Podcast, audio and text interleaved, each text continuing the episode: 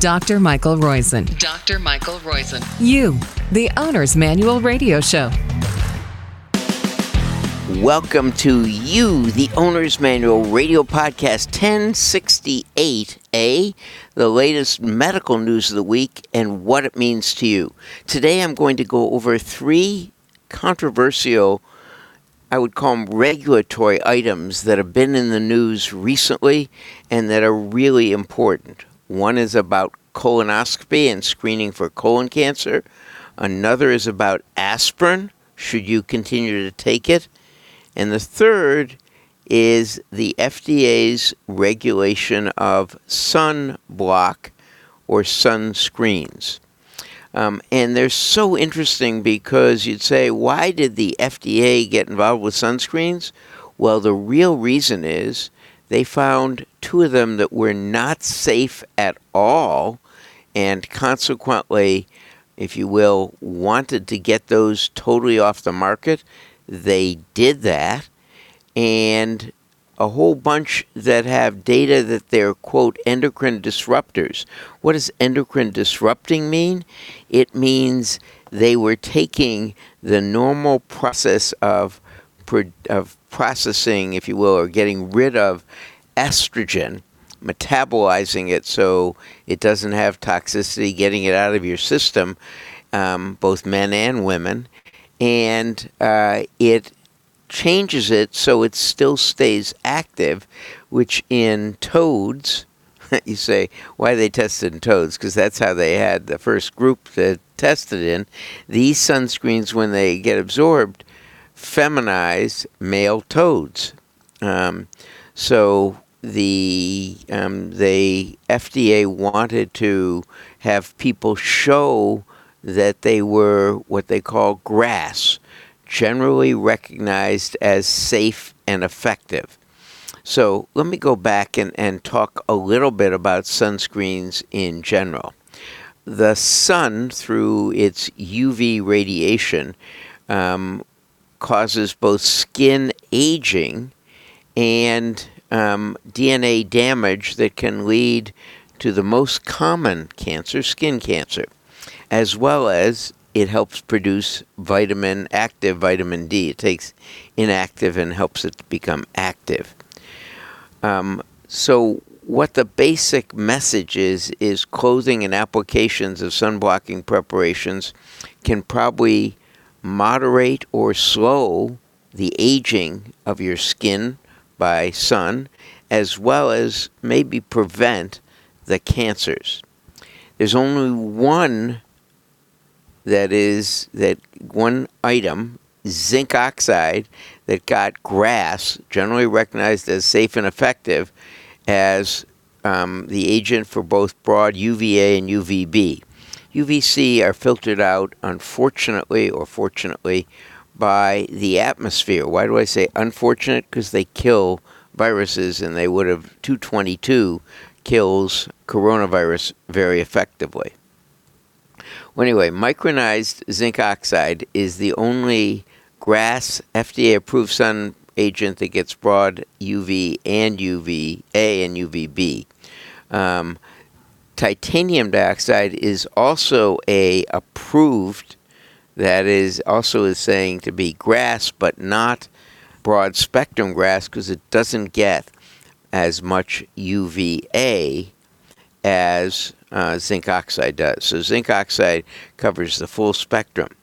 A number of them, those chemical ones, octin oxalate, octisalate, um, octocrylene, avobenzone, um, those have never shown to be safe. And as I said, a couple of them are damaging. Now, first of all, what is SPF? SPF is a protective label. It is that differentiates the protective value of different sunscreens. So it was started by a guy named Rudolf Schultz in Germany, the Schultz system. Franz Greiter modified it into the SPF system we know of today. It's the ratio comparing how long in the sun would it take to redden using a cream, such as going through the zinc oxide, versus with no protection. So, an individual with an SPF of 40 would be able to stay in the sun 40 times longer than a similar but unprotected person. So SPF 30, you can stay in the sun. If you could stay in the sun five minutes the other way, you can stay in it 150 minutes with an SPF 30 on. And we know in mice and in other animals that these, that for example, zinc oxide protects against uh, melanoma and other skin cancers and even skin aging. But in humans, we don't have good data. The only data really we have in a randomized controlled study is one study um, from 2010, published in the American Society of Clinical Oncology, Jan Clinical Oncology, that looked at 1,600 people randomly allocated in Australia. And what they found was 22 cancers when they didn't use sunscreen. Um, in the comparison group, they were randomly allocated, and a group was said to use you use sunscreen every day. You can do whatever you want. To the other group, the sunscreen group had 11 cancers, three invasive ones, as opposed to 22 in the no sunscreen group, and 11 invasive ones. That oh, three versus 11 was figure that was statistically significant to show the protection of sunscreens.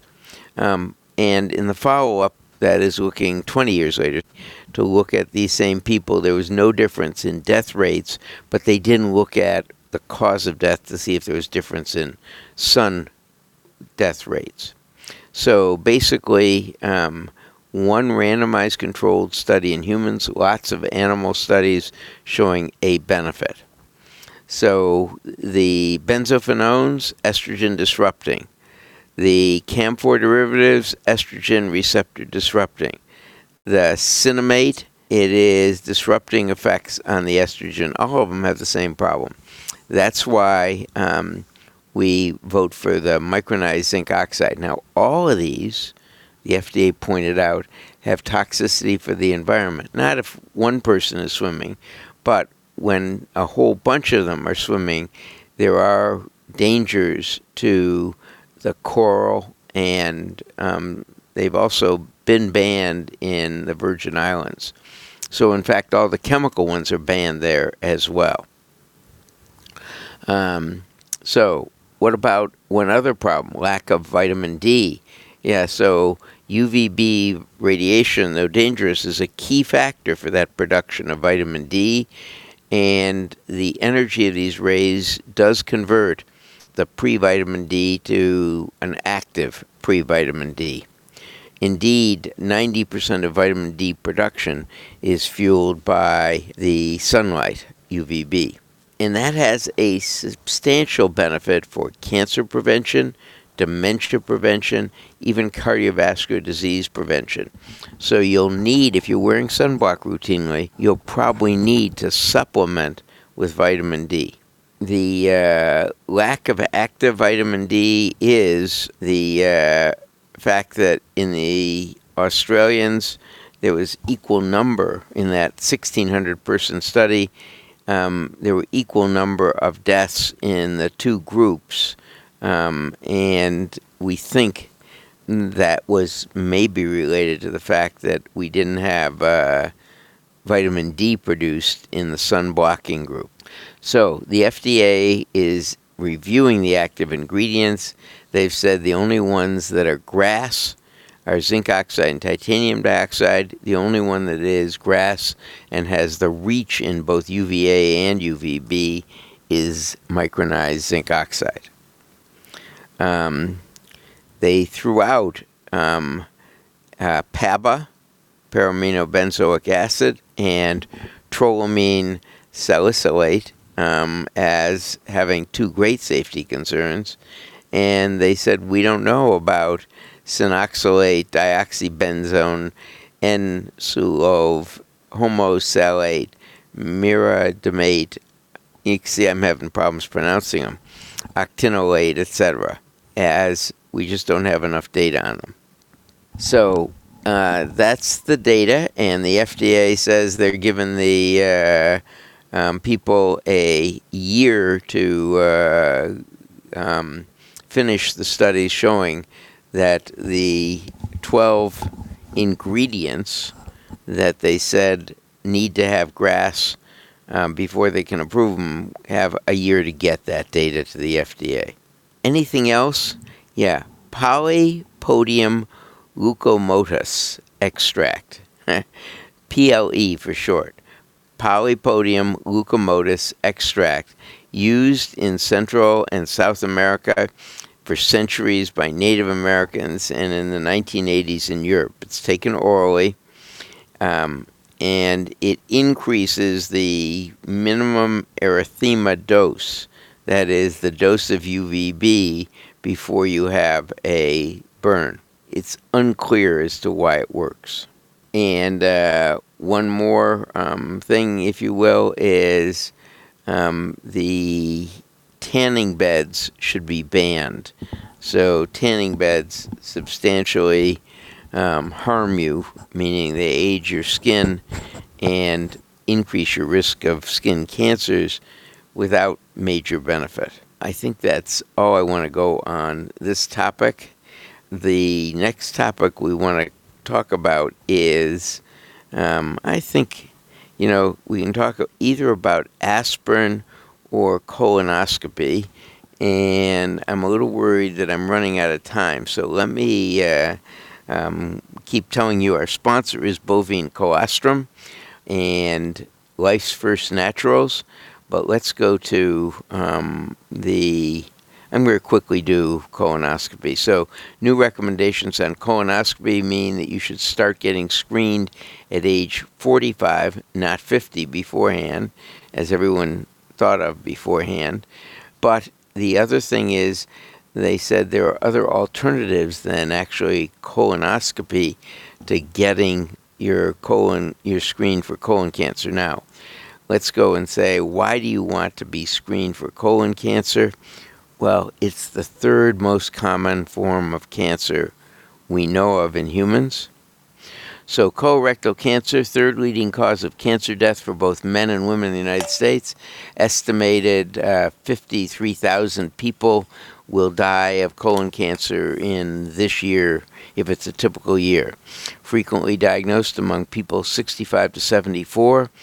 10.5% of new colorectal cancers occur in people younger than 50, and it is increasing in uh, by 15% from 2002 to currently in people under the age of 50.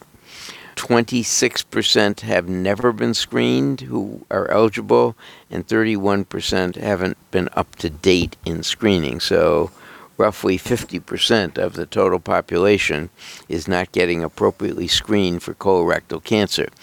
Um, and there's very good data that screening with colonoscopy reduces death rate and mortality in this group. Complications risk are uh, colonic perforation, which can cause a, uh, a sepsis sometimes in the patient, and um, anytime you're messing with the with a procedure, there is the risk of uh, sedation and anesthesia as well. So, aged 50 to 75, the indication is what we call an A recommendation. 49 to 45 is a B recommendation. And 75 to 85 is if you feel like you're 75 and under, you probably should get screened just like that. Okay, so what are the methods of screening? Well, there's uh, fecal occult blood test. You've seen these advertised with DNA added to it.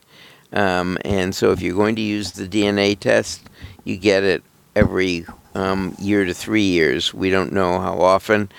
It is about, we think, at least 80% as sensitive and specific as is full time screening colonoscopy fecal occult blood and the uh, FIT test. These can be done with more regularity but uh, we don't have any answers to that. But I think those are the two uh, tests I would do fecal blood test with DNA screening or colonoscopy. Other tests, of course, flexible sigmoidoscopy, maybe every uh, 10 years as well. And I think those are the recommendations on colonoscopy. Okay, now let's go back to aspirin. The FDA came back and said, um, and the headlines were all, stop your aspirin. Well, in fact, the data is 20% reduction overall cancer in incidence between three and five years after you start to take cancer, after you start to take aspirin, 30% er, reduction in the five years of follow up, and a strong reduction in cancer metastases as well, 64% reduction. So you'd say, well, did they take that into account? They took some of the cancer reduction into account, but they didn't take all of the causes that they could have taken into account. Meaning they looked at just colon and rectal cancer, they didn't look at the protection from breast cancer or prostate cancer or other cancers um, that we'll get to, including uh, the leukemias. So I thought they were four questions from this new guideline. Maybe the risks are as great as the benefits, was the new guideline. But in fact, the group that analyzed it accepted intention to treat data rather than on protocol. What do we mean by intention to treat? If they randomize you to a group to take aspirin, but you don't take it, you're still in the aspirin group. And in fact, 38% of the people assigned to the aspirin group didn't take the aspirin. By the way, 32% assigned to the placebo group actually took aspirin. On protocol, takers versus non takers, there wasn't a 5% or 10% reduction in first heart attacks or strokes. There was a 47% reduction. Huge benefit. Um, that's because the ARRIVE study aspirin to reduce risk of initial vascular events called ARRIVE. Well, guess what? Out of the 12,000 people um, assigned either the aspirin or the non aspirin group, 38% failed to take the aspirin. And as I said, when you do the what we call on protocol analysis, the people who actually took the aspirin compared to the people who didn't take the aspirin, it was a 47% reduction in heart attacks.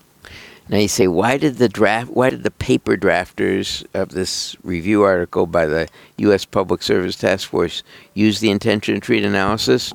Well, it's because they believe it's a real life scenario. Many patients aren't OCD with response to medication. For example, only 30% take blood pressure pills as prescribed in large studies. So the intention to treat analysis is supposed to, that's a key word, supposed to, be more valid.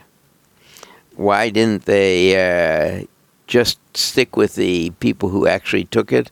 Well, they think the reality is is much better looking at it as intention to treat. So only when you include the large group who didn't um, take stay on the protocol do you find the risk approaching the benefit. That is, the benefit not being much bigger than the risk. The second question, they ignored data from those who had prediabetes, and diabetes probably 33% of the population, and there's no question that taking aspirin a day helps that group. They also ignored aspirin's benefits in reducing cancer other than colorectal cancers. And as I said, there are cancers of the kidney, the bladder, the prostate, multiple myeloma, breast cancer. All have been shown in at least two studies the Chinese study in 2018 and a study from the Cleveland Clinic in 2017 where there was a strong benefit in reducing the other cancers. And the fourth question, and we've got a bias in answer, asking this one, is why did they ignore the studies that show that taking aspirin with water or with an antacid or with bovine colostrum, that's our bias since we're sponsored by them, Why did they ignore those when they say when they show they can mitigate over 70% of the gastrointestinal effects? So, what do I do? Well, check with your doctor, but I still take 81 milligrams of aspirin twice a day with half a glass of warm fluid, usually coffee, before and after.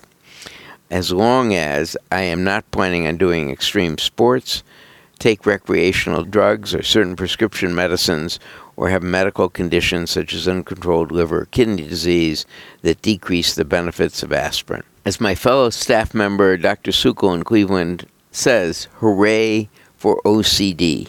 That is, thank God that some patients take the pills as we prescribe them. And remember, she says, if you want to prevent heart disease, plant based, minimally processed diet, physical activity, not smoking, stress management, healthy sleep are key. I think I've talked about all three subjects colonoscopy, sun protection, and aspirin. So, what do I do? Well, if you think you're smart enough to take your daily aspirin, don't quit. Talk to your doctor about tapering off because there is a rebound in hypercoagulability if you stop suddenly. And if it sounds like you're a candidate for a daily baby aspirin for your heart health or to reduce your cancer risk, again, check with your physician. By the way, for me, I've got to wait for the following week to uh, read all of the what's in the document because it's 233 pages and I haven't gotten through it all. So in the in the in my mind anyway, aspirin is a benefit. And benefit greater than risk, which is bleeding in your gut, which you can take it with a half a glass of warm water before and after, bleeding into your brain or bleeding elsewhere in your body that's all of the special edition that I wanted to talk about these three new regulatory news items. The one that says aspirin's benefit may not be as great as it is. Well, don't stop suddenly. Check with your doctor. Remember, stopping suddenly, there's a rebound in hypercoagulable state. A rebound may be in risk of inflammatory disease and other things. So, talk to your doctor before you go off the aspirin. Um, and I'm still taking uh, a baby morning and night with a half a glass of warm water before and afterwards because of its benefit in cancer prevention and in preventing cardiovascular events is greater than its risk of bleeding in my mind. The second one, I, I do use micronized zinc oxide on myself and on my grandchildren um, when I'm with them to help protect them from UVA and UVB. The chemicals, remember, have endocrine disrupting effects. And uh, see, colonoscopy, yeah, sign me up every 10 years. This has been Dr. Mike Roizen, and we again are sponsored by Life's First Naturals, the makers of bovine colostrum. Thank you for listening. This is 1068A. The A's always great medical stories and the latest medical news.